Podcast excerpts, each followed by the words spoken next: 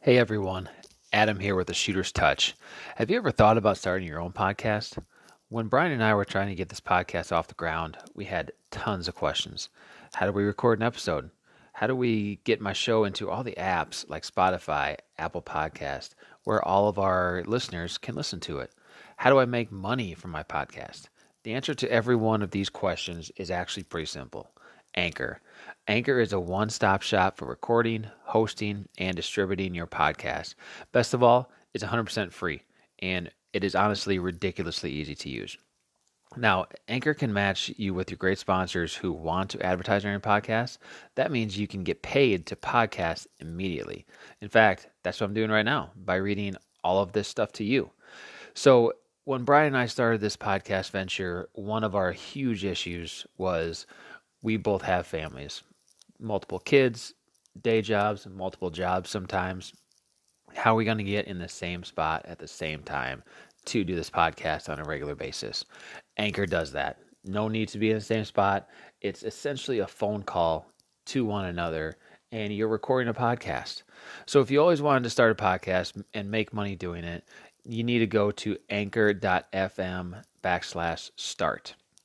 To join me and the Shooter's Touch and the diverse community of podcasters already using Anchor. That's anchor.fm backslash start. I can't wait to hear from you and to listen to your podcast.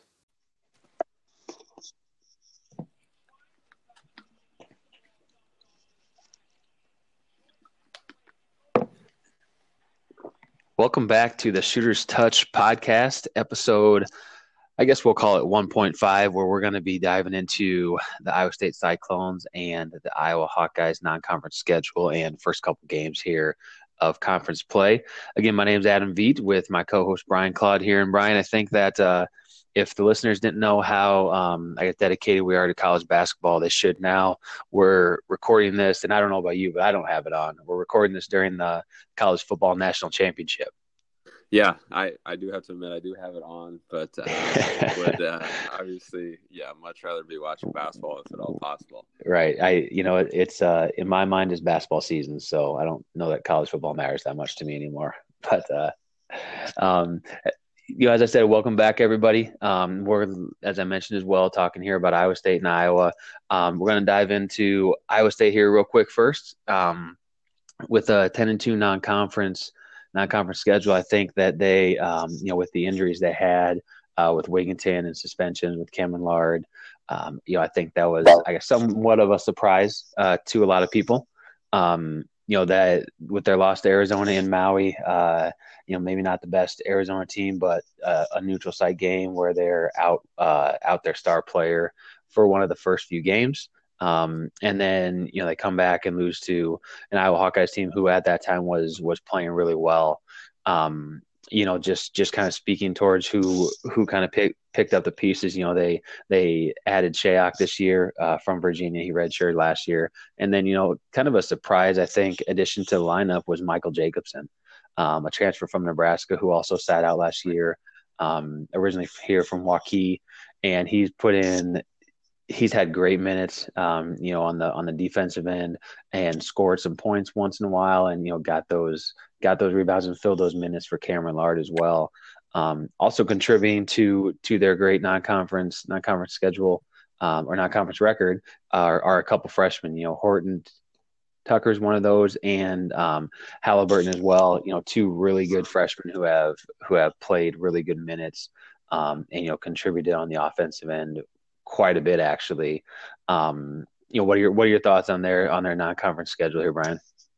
Yeah, no, I I would agree. Obviously, um, the injuries and the suspensions that they had, um, you know, definitely throws a wrinkle on what they were trying to do. And um, you know, I think that uh, they did what they could, and they obviously battled through it and was able to pluck off games where they could. And um, you know, but now you're starting to see, I think, the Iowa State team in which that everyone was kind of anticipating they were going to see here going into the year. And so it'll be fun because obviously you don't just show up and you're not game ready. And so there's, there's still some, um, some hurdles that they're going to have to overcome. I still don't think that Lindell's uh, obviously not playing his best basketball yet.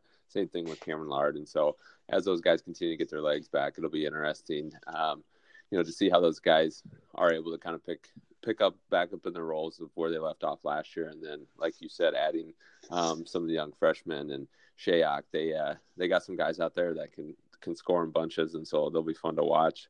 Um, and I think the biggest thing that's different with this Iowa State team than maybe Iowa State teams in the past is they seem to have a commitment on the defensive end of the floor as well.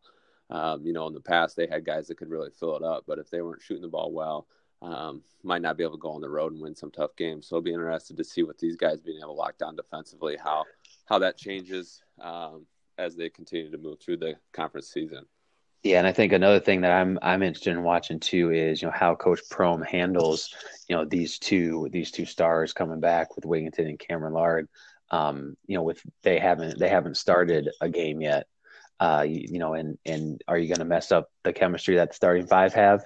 And you know, if you do want to do that, you know, where are you going to put these pieces at? Who are you going to take out? You know, these contributors, will they be okay with not starting?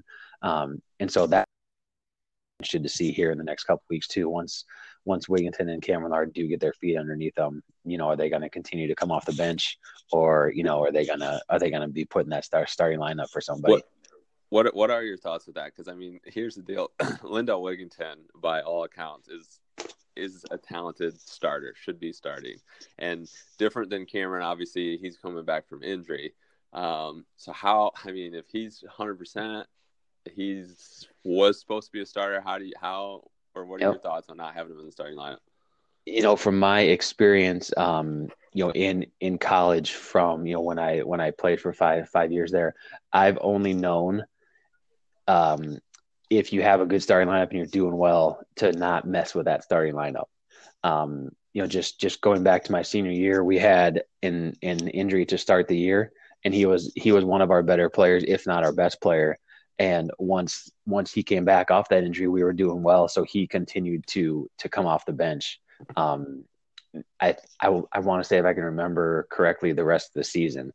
Um, I think you know you're in the you're in the Big twelve. You have a player like Wigginton who needs to be on the floor. I I mean probably probably thirty-eight to forty minutes a game.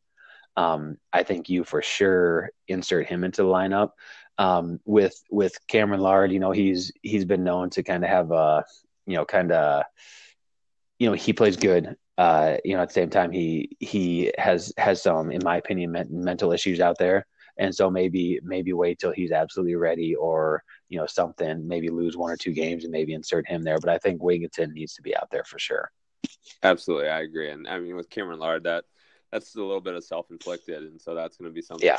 that, uh, Uh, you know, he's got control over, and whether or not he works back up into the starting lineup or not, um, you know, not not that as as we know and as as we've seen in multiple occasions, it's not about who starts the game, it's about who ends it. And as cliche as that right. is, it's one hundred percent true. Yeah, and I think that, you know, I was at the I was at the K U game on Saturday, and you know, Wigginton was out there most of the second half.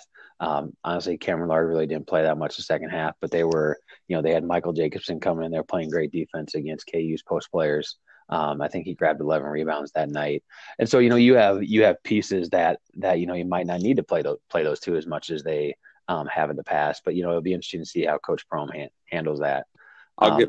I'll give Coach Prohm a lot of pre- credit, too. I mean, the short time that he's been there, he is, he's had strong personalities. He's had strong talents. He's had, you know, all walks of life as far as players and abilities. Um, and for how or whatever reason, um, he's been able to connect with those players and keep all those guys happy.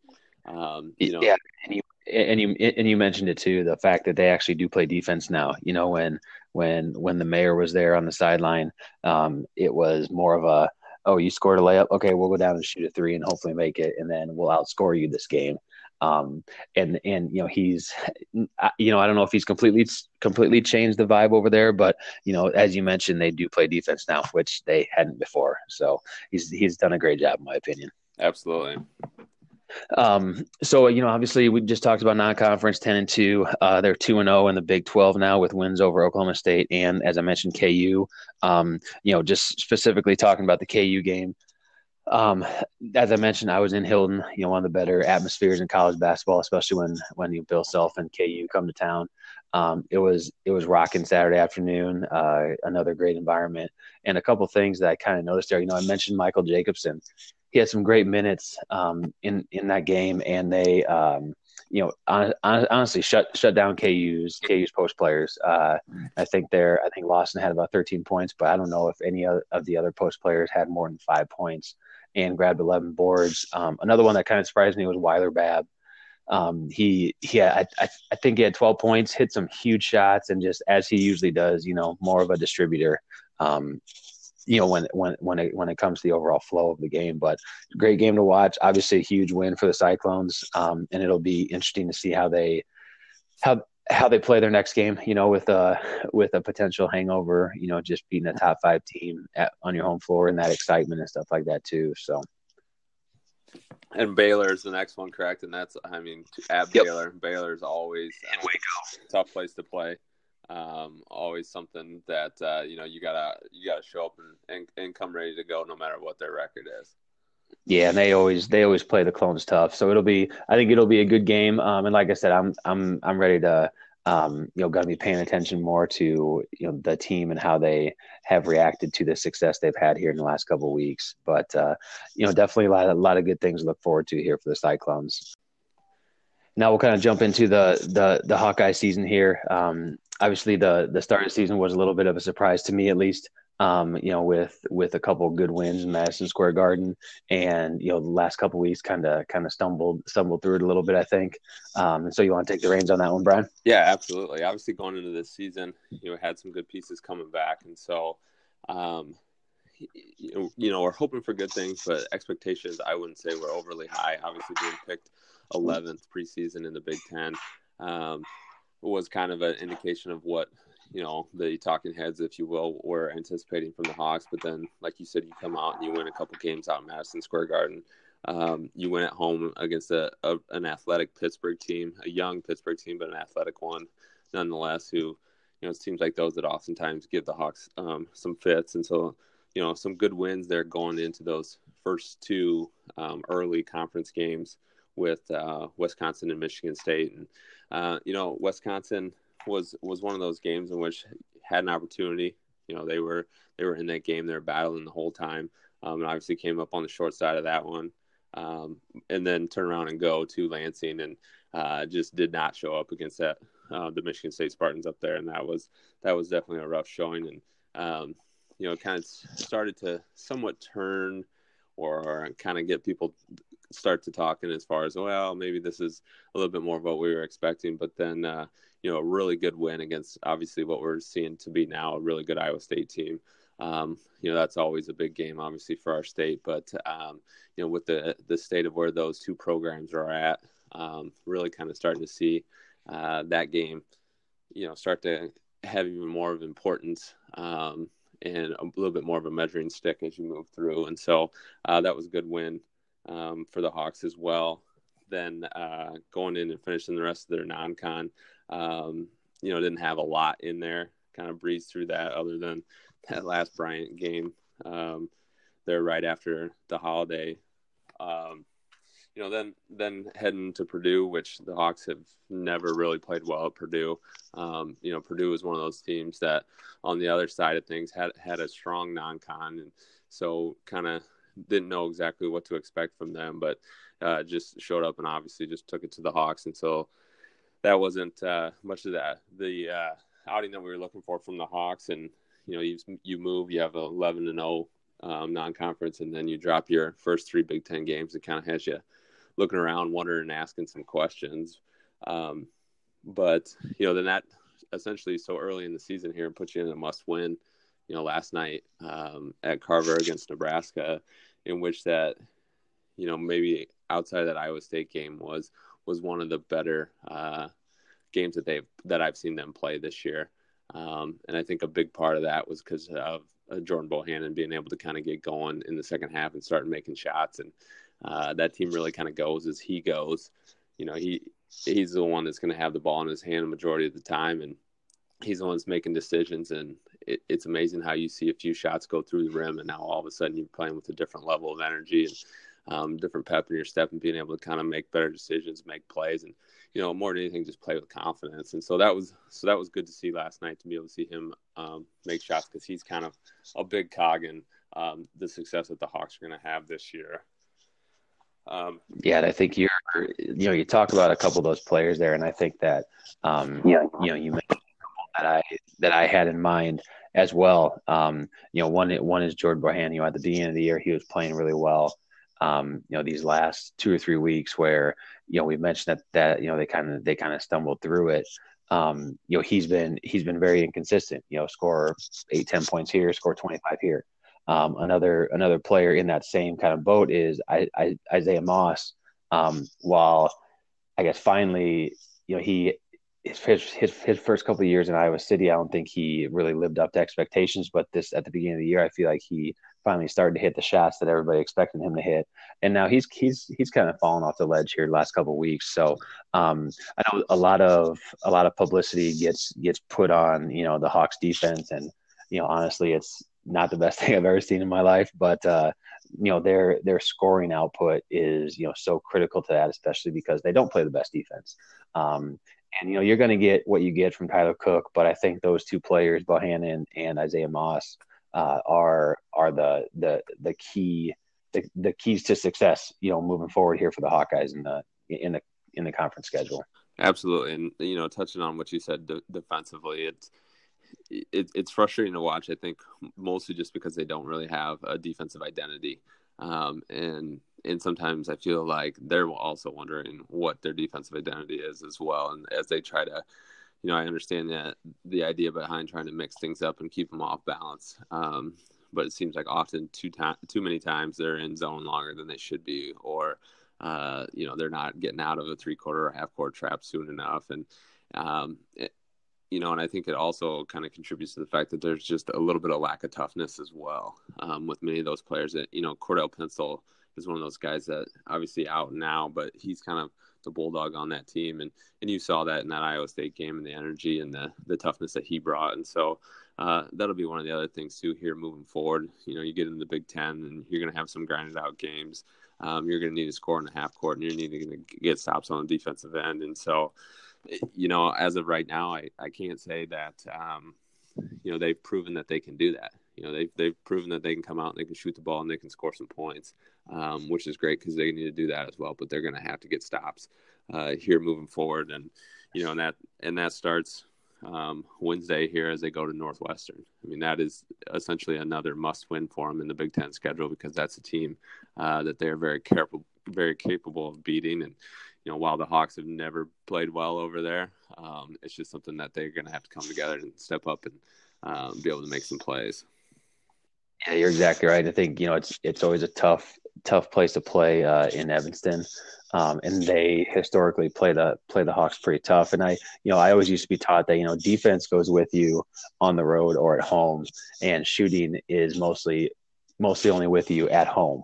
And so, you know, it's it'll be tough to win those road games if they can't get an identity on the defensive end and, you know, really pick it up and and get some stops over there. So, um, you know, a, a lot of stuff to look forward to here, here for the Hawks in the, in the, in the conference schedule. Um, and a lot of question marks, I think, too. So um, it'll be an interesting last half of the year here. Yeah, we definitely, definitely look forward to it. Look to see how some of those younger guys um, continue to step up and, uh, you know, continue to get back and get healthy. Obviously, Luka Garza, having him um, on the shelf a little bit, he's a big piece in which that they need to get back and get healthy here as, as they push through into the conference season. Yeah, right. You're exactly right. But, uh, well, hey, uh, good good episode one point five here, Brian. Um, we appreciate everybody listening. And uh, when you have some time, connect with us on um, on Facebook or Twitter.